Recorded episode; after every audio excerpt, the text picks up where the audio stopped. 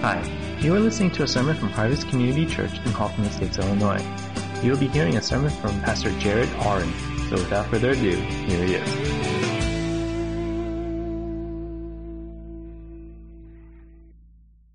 Good morning. Today's message from Pastor Jared comes from Luke chapter 1, verses 57 through 79. When it was time for Elizabeth to have her baby, she gave birth to a son. Her neighbors and relatives heard that the Lord had shown her great mercy, and they shared her joy. On the eighth day, they, cir- they came to circumcise the child, and they were going to name him after his father Zechariah. But his mother spoke up and said, No, he is to be called John. They said to her, There is no one among your relatives who has that name. Then they made signs to his father to find out what he would like to name the child.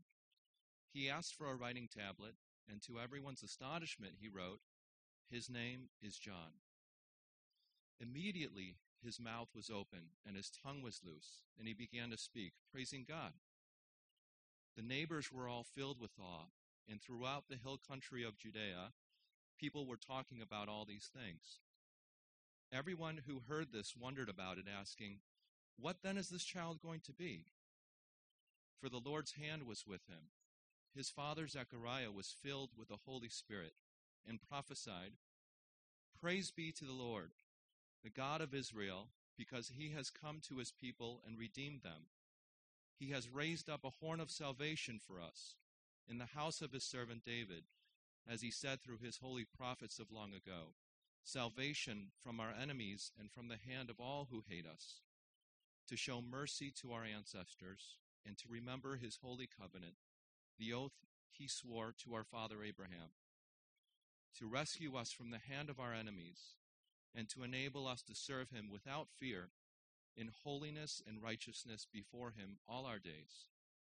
And you, my child, will be called a prophet of the Most High for you will go on before the Lord to prepare the way for him, to give his people the knowledge of salvation through the forgiveness of their sins, because of the tender mercy of our God, by which the rising sun will come to us from heaven to shine on those living in darkness and in the shadow of death, to guide our feet into the path of peace. Well, thanks, Andy, for reading scripture this morning. It's great to see everyone here today.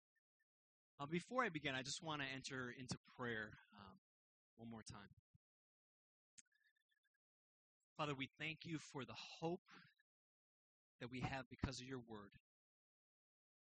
We thank you for the promises that you have given us. We thank you, God, for your ongoing work in our lives and in our world. We pray this morning, God, that you would show up by the power of your Spirit through the working of your word. And God, I thank you that you make weak people strong through your power. And I just entrust myself to you this morning and ask that you would use me. We pray this in, in Christ's name. Amen. Well, I hope you had a fantastic Thanksgiving and that it was a meaningful time of really giving thanks to God uh, for all that He's done. I don't know if anybody has a Thanksgiving detox plan, but I would be interested in hearing about it because my pants are a little snug this morning. I don't know if you're feeling that too. But Thanksgiving is over, and we now turn a quick corner and head into the thank, uh, into the Christmas season. It's hard to believe that 2014 is almost over and 2015 is coming. And today, we're going to begin a three week series on Advent. We'll be asking God to really center our hearts and that this season will be filled with attention and focus on Jesus Christ, the whole reason why we celebrate Christmas in the first place. I don't know what your experience of Advent has been throughout your life, but I grew up in a small Methodist church and we would celebrate the Advent Sundays. One of the things I most remember is each, each Sunday we would light the Advent candle.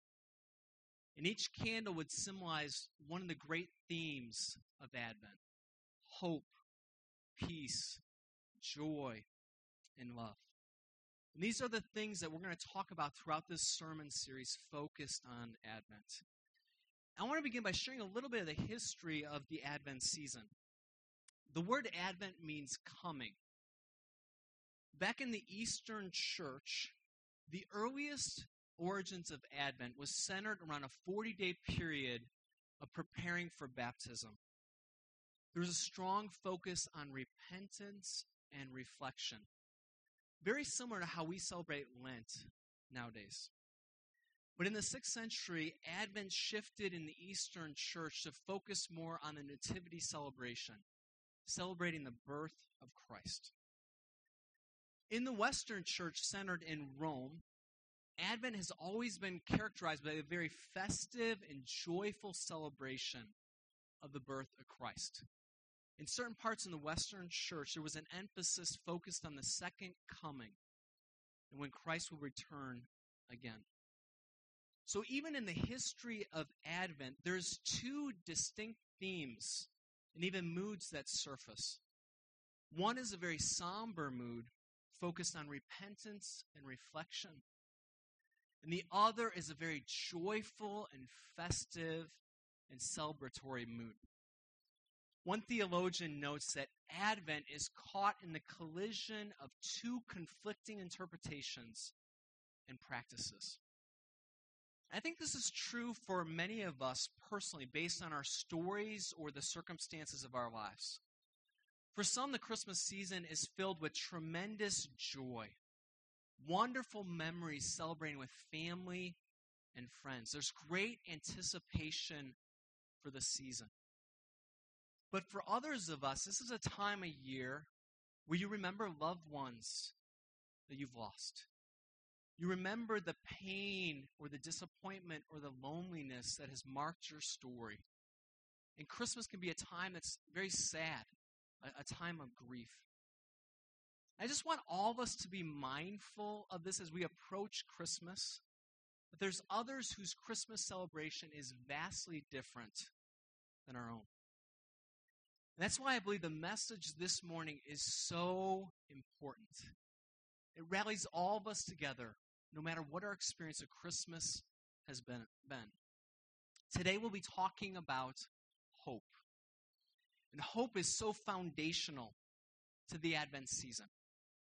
It's one of the pillars of not only the Christmas celebration, but the Christian life. Hope is one of those, one of those things that I think we all long for. And yet, I think for many of us, it's very hard to grasp and to hold on to hope. I think one of the challenges for us is that we use the word hope so casually. We say things like, I hope it doesn't snow today. I hope my child sleeps through the night tonight. I hope the Cubs will one day win the World Series. Yeah, Johnny says I don't think so. For me today, I hope somehow, some way, the Packers will figure out how to beat the Patriots. All these statements reveal hope as wishful thinking. But true biblical hope is so much more than that. Hope is similar to faith. That there's a confidence, there's expectations about the future that are very positive. Hope always looks forward to what lies ahead. And biblical hope is always centered in God, in His plans, in His promises, not merely in the circumstances of life, which can be so up and down. So here are some of the defining phrases that I want to offer as we begin related to hope. Hope is positive and confident expectations about the future. And hope is always centered in God and His promises and His plans, not in circumstances. Some of the questions I want us to be asking this morning is first, where's your hope barometer at? Right now, today. How would you rank your level of hope in your life?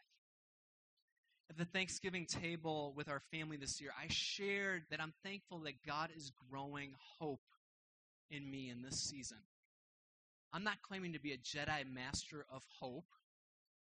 In fact, honestly, in my Christian journey, hope has been very hard for me. It's one of the things I've, I've had a hard time grasping and holding on to. But I'm grateful because in this season, God is growing hope in me and teaching me to be more hopeful. So, one question I want to ask you where are you at today with hope? On a scale 1 to 10, how positive and confident are you about the future? The second question I want us to be asking throughout this message is what would it look like for hope to rise in this Advent and Christmas season? This message is going to encourage us that hope is possible no matter what your circumstances are. Hope can rise in each one of us. We're going to be looking at this passage in Luke 1 that Andy read for us, and specifically this song sung by Zechariah. Zechariah was a Jewish priest, and he was married to a woman named Elizabeth, and they were of old age and without children. An angel appears to Zechariah and tells him that his wife will bear a son who will prepare the way for the coming Messiah. Zechariah thinks about his wife. He thinks about how many birthdays she's celebrating, and he, there's no way this woman is going to have a child. Because of his doubt, God struck him mute, and he's unable to speak until his son is born. When he's able to speak, he begins to praise God. And he speaks these amazing words of hope about his people and about his son. And the first of two points that I want to make this morning from this passage is that hope can rise in the agony of life. Hope is possible even when life is difficult and hard. Reading and starting in, in 68 of Luke chapter 1 says, Praise be to the Lord, the God of Israel, because he has come to his people and redeemed them. He has raised up a horn of salvation for us in the house of his servant David, as he said through his holy prophets of long ago salvation from our enemies and from the hand of all who hate us, to show mercy to our ancestors and to remember his holy covenant, the oath he swore to our father Abraham, to rescue us from the hand of our enemies, enable us to serve him without fear in holiness and righteousness before him all our days. It's important to understand what's going on with the people of Israel at the time of John's birth. The people of Israel were in this midst of a long stretch where they were oppressed and they were under the rule of other nations. It started back in the Old Testament times with Babylon, and then Persia, and now they're under Roman rule. And I want to look at some of these verses to highlight the agony of the people of Israel. First, verse 71, it talks about the enemies of Israel and how they were trapped under the oppression of those who hated them. I think this is really hard for us to grasp, living in a free country like we do. But for the Israelites, living under the dominion of others, generation after generation, there had to be the sense of defeat and long lasting despair and discouragement. As a father, I was thinking about what it would be like to raise my children in a setting like this, to teach my kids how to deal with oppression, that things might not get better anytime soon. How do you fight for hope in the midst of oppression and being under the dominion of others? Verse 74, it alludes to the fear that the people of Israel struggled with. It talks about how they longed to serve God without fear. They were struggling to keep their spiritual identity under pagan rule. The Temple of Jerusalem, which was a center of Jewish worship, had been partially destroyed a half dozen times since the close of the Old Testament. Their centerpiece of worship was constantly under attack. And I can't imagine what it was like for them as they had to repair the temple time and time again. There had to be thoughts like, what is the point? It's going to get destroyed again. Their struggle was not only physical, but it was spiritual. And Zechariah then talks about the prophets of long ago in verse 70. And it truly was long ago since they last heard from a prophet, one who spoke for God. We're not talking about months or years or decades or centuries. We're talking about 400 years. The people of Israel have been waiting for God to speak. In the midst of their suffering and their waiting, God seems to be very quiet. God seems to be very absent. So we're talking about a people oppressed, full of fear, spiritually struggling, and desperate for God to show up and do something. maybe this morning you can relate to this a little bit. Maybe this is where you're at in your life to some degree. Your life has been filled with lost hope, disappointment, more struggle than you could ever imagine. And you wonder, where is God in all the agony? Often in the silence, God is setting the stage for the next act. For the audience during intermission of a play, there doesn't appear to be anything happening. But behind the curtains, there's a lot going on getting ready for the next scene. Maybe in your life, it's a period of intermission right now. The curtains haven't been drawn yet for you to see the next part of the story unfold. And even when God seems silent or God seems absent, he is still at work. God is always at work setting the stage for the next scene. For the people of Israel, in their agony, they were waiting, waiting for the promised Messiah, holding out hope that the day would come soon. And now hope was about to finally arrive. God is unveiling the next act of the story to fulfill his promises. Hope is beginning to rise again for the people of Israel. And Zechariah begins to declare this hope. He says, Praise be to the Lord, the God of Israel, because he has come to his people and redeemed them.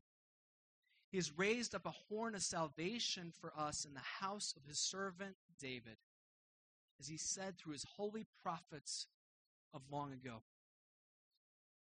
Zechariah is filled with praise and joy before God. And you would think it would be because of his newly born son that him and his wife have been waiting so many years for. But it doesn't start there for Zechariah.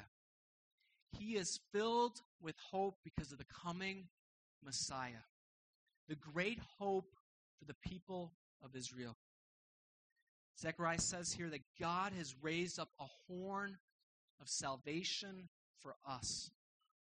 The horn of an animal like a rhinoceros is a place of power.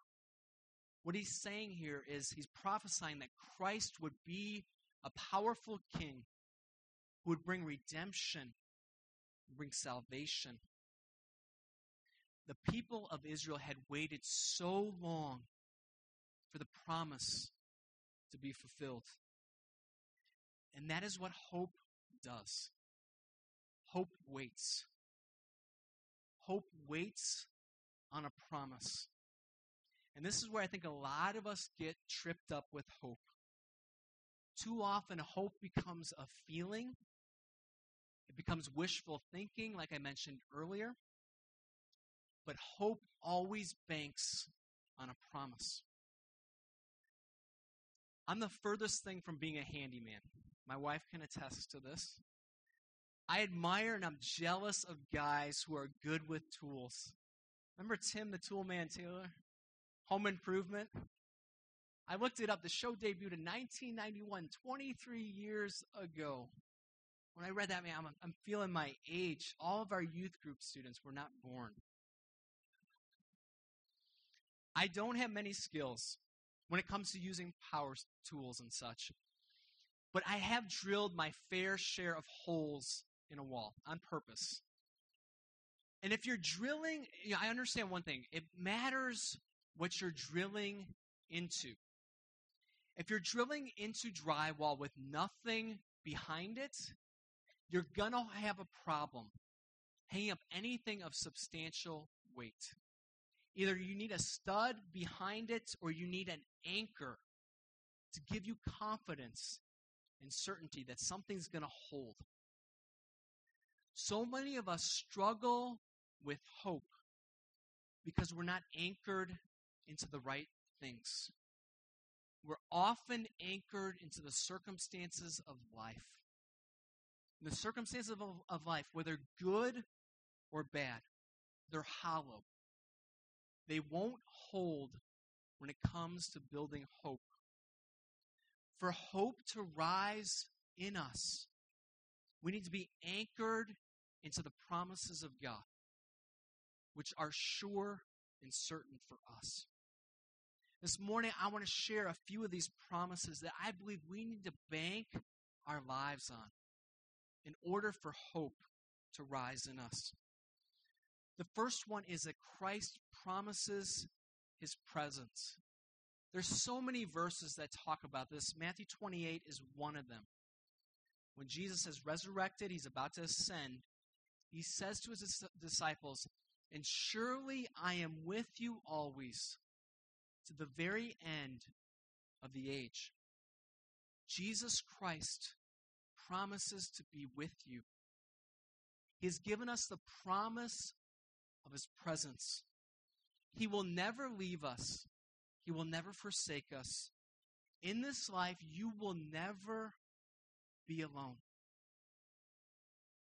Another promise is God promises his provision.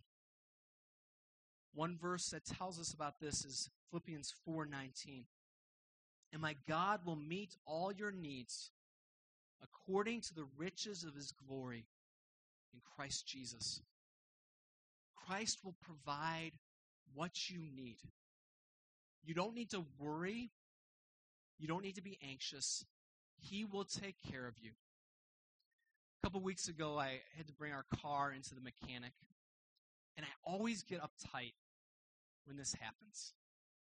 I always get worried what is the news going to be about what's wrong with my car and how much is it going to cost? So I was dealing with my anxiety and my worry. And I don't always do this well. I actually rarely do this well. But in one of the moments that I was kind of stressing out about this, I just began to repeat the phrase, God will provide. God will provide. I'll tell you what, it was amazing. Within a few moments, God brought his peace. He gave me hope that God will take care of our needs. The final promise I want to just share with us this morning, there's so many in Scripture, that Christ promises to return. The end of this verse, it says, Set your hope on the grace to be brought to you when Jesus Christ is revealed at his coming. One of our greatest anchors for hope is that Christ will be coming back again. And on that day, he will make everything right. And he will bring us into his eternal kingdom. All pain, sorrow, sin, brokenness, and death will be swallowed up in the victory of Christ on that day. It's a promise that we need to remember often. We have so much hope for our future together as God's people. The people of Israel were down and out. They were desperate for God to show up. But in the midst of their agony, they were holding on to the promises of God. Zechariah's prophecy reveals the promises of long ago that they were waiting to be fulfilled. And we need to be a people who build our lives on the promises that God has given us. Hope is possible, even in the agony of life. Hope can rise even when life is hard. We begin to anchor our lives in what God has told us is true, what He's promised to us in His Word. The second and final part of this passage is going to turn to Zechariah's prophecy over the life of his son. And we will see how hope will begin to rise through a movement of Christ's people. I'm going to pick it up in verse 76. Zechariah speaking of John, he says, And you, my child, be called a prophet of the Most High. You will go on before the Lord to prepare the way for him, to give his people the knowledge of salvation through the forgiveness of their sins. No pressure on this newborn baby. But it all started out with Zechariah, the first to know of God's plan for the coming Messiah. And now his son John is brought into the movement of what God is doing. John was assigned to be the forerunner, the one who would prepare the way for Jesus Christ. John would be one of the catalysts for a movement of hope among the people of Israel who would follow Jesus. I just want to remind us as we're talking about hope that hope will not rise permanently through a better government, through a better economy, through growing world peace. These are all good things, of course. But they will only provide temporary, short lived flashes of security and comfort, but not long enduring hope. Hope rises when people experience a revolution of the heart through Jesus Christ. And their life is centered in the ways of the kingdom of God. John was asked to prepare the way, to call people to repent, to experience forgiveness of sin and salvation through Jesus. It wasn't a political movement or revolution like the people of Israel were expecting. It was a spiritual revolution, a revolution that would start in people's hearts. Continuing on in verse 78, it says, Because of the tender mercy of our God, by which the rising sun will come to us from heaven, to shine on those living in darkness and in the shadow of death, to guide our feet into the path of peace. Zechariah begins to tell us more about Jesus. He talks about Jesus coming like the rising sun. Now, Christ is the true light of the world that will shine as the one true hope for those trapped in darkness and in the shadow of death. I love what the famous uh, bishop in, in South Africa, Desmond Tutu, once said. He said, Hope is being able to see that there is light despite all of the darkness. Hope is being able to see that there is light despite all of the darkness. There's too much in this life, in this world, that drags us down that leads us to despair and discouragement. Everything that's happened this week in Ferguson, Missouri, is a sad example of the despair, the brokenness, and the darkness in our world. The darkness reminds us how much we need the light. Christmas is a time for us to remember together that Christ came to rescue us in our darkness and bring us into the light of his truth and his kingdom. And he has called us together to be a people centered in his life, light, and filled with hope. And we have every reason to be a people of hope because what Christ has done, what Christ is still doing. Looking back on my life, I believe that hope is one of the greatest gifts that I've experienced in Christian community. Going all the way back to, to college, being in life together community with other believers, other followers of Jesus, gave me so much hope for what God is doing and what God will do in the future. We need each other in community to remind us that Jesus Christ is our sure and certain hope. And 2,000 years ago, God invited Zechariah, he invited John to be a part of his movement of hope. And they were. They were beacons of hope, pointing people to Jesus. And God is still in the business of inviting ordinary people like you and I to be a part of his movement of hope. But here's the thing about hope hope is not meant to be held onto, but rather to be given away and shared with others. Zechariah and John were hope bringers you and I are invited to be hope bringers in our world. And I believe we, as followers of Jesus Christ, have every opportunity to be beacons of hope wherever we go. As you follow Jesus in your everyday life, I believe you will shine because the light of the world is with you. And Christ wants his light and his hope to go out this season beyond all the fun of Christmas the lights and the decorations, the cookies, the Christmas tree, the presents.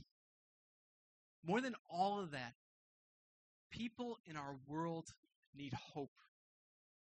Hope that can only be found in Jesus Christ. Don't underestimate how much of a beacon of hope that you can be in this world today. Hope is one of the greatest gifts we can give to those in our lives. And we need to keep asking God to awaken and rekindle hope in us. This is a part of the sermon where I often turn to a Lord of the Rings illustration. It's been a few sermons. I feel it's time to bring one back. I always have to double check my facts with Yvonne because she's an expert with Lord of the Rings and I am not. But in the Return of the King, the last in the trilogy, things are not looking good for the good guys. Despair and discouragement is growing among them. This white bearded man, Gandalf, with Pippin, they ride to Minas Tirith, this fortress castle. And they call upon the guardian of Gondor, this dude in the left lower left corner, Denethor, right, honey? And Denethor is a bad guy. He's stubborn. And Gandalf is telling Denethor, you need to call for the aid of others. Enemy troops are approaching. You will not be able to hold the castle on your own. But Denethor is stubborn. He refuses to call for the aid of others. And so Gandalf sends Pippin the Hobbit up to the top of the castle. There's this beacon up there. When the beacon is lit, it calls for the aid of other troops. Pippin sneaks his way up. He lights the beacon. There's this beautiful scene as the camera pans through the mountains. You see beacon after beacon being lit among the people of Gondor and other nations. Other troops are rallying together. They will come to Gondor to aid Gandalf and Pippin. In the midst of this scene, Gandalf says this phrase Hope is rekindled. Hope is rekindled. Maybe if you were honest this morning, you would admit that you have lost. Life has become too hard, too full of disappointment. The cards seem stacked against you. You wonder how you could experience hope right now. Or maybe for you, life is good right now. You have no complaints. But the reality is, the reason life is good is related to the things of this world, the circumstances of your life, not based on what God is doing in you. Wherever you're at this morning, I believe that this Christmas season, God wants to rekindle hope in you. And it all starts with his son, Jesus Christ. There is no other beginning for hope than our Savior who came for us.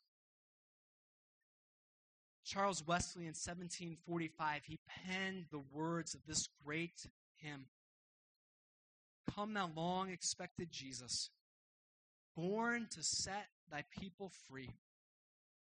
From our fears and sins, release us. Let us find our rest in thee.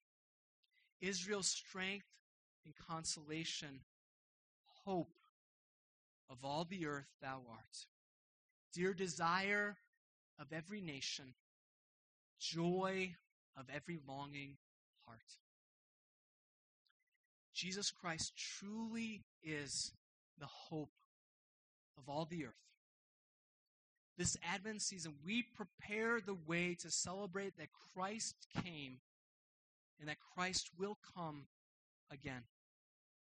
Our future as God's people is always bright. No matter what we're facing right now, we have the, the promises of God to hold on to. We have God's plan for our future, which is glorious, to bank our lives on. Jesus Christ came and he began a movement of hope in the world, shining as the true light in the darkness. And we are invited to be part of that movement of hope and what God is doing in our world today. My prayer for us this morning is that we would not only believe that hope is possible, but that we would begin to experience afresh the rekindling hope centered in Jesus Christ. And as we are rekindled with hope, we would not miss out on the opportunity to bring hope to others. Hope that is desperately needed in our world today. May hope truly arise in us this Christmas season as we prepare the way to celebrate our Savior's birth. Let's pray together.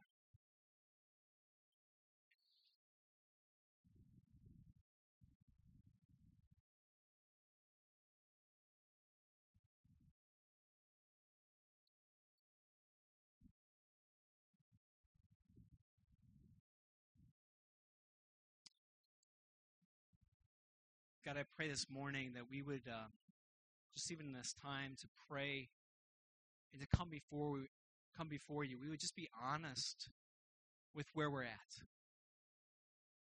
We would be honest where our level of hope is today. Because maybe the truth is, for many of us, we're putting our hope in, in all the wrong things. And we invite you this morning to recenter us. Recenter us in the hope that is true and lasting. The hope that is built upon you. And the truth, God, that you are a great and amazing God. You are a God who has good plans and have given us a hope for our future that can never be taken away from us. I pray in the, the busyness of Christmas, the noisiness of Christmas, or maybe even the sadness or grief of Christmas. God, that you would bring us back to yourself. That we would find true life, true joy, and true hope as we celebrate the truth, God, that you came for us. You didn't let us be, but you fulfilled your promise to rescue us out of the darkness of our sin and our waywardness and the darkness of death. And you brought us into the light and the truth of your kingdom and what you're doing in our world.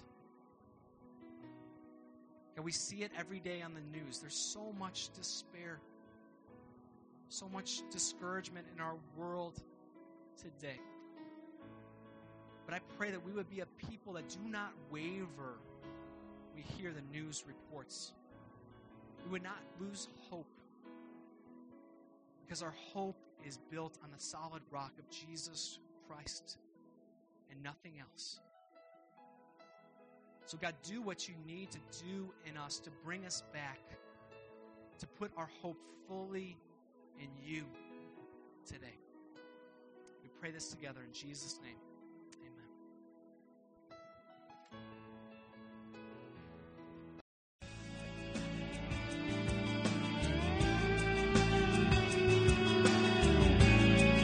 Amen. Thanks for listening to the sermon from Harvest Community Church.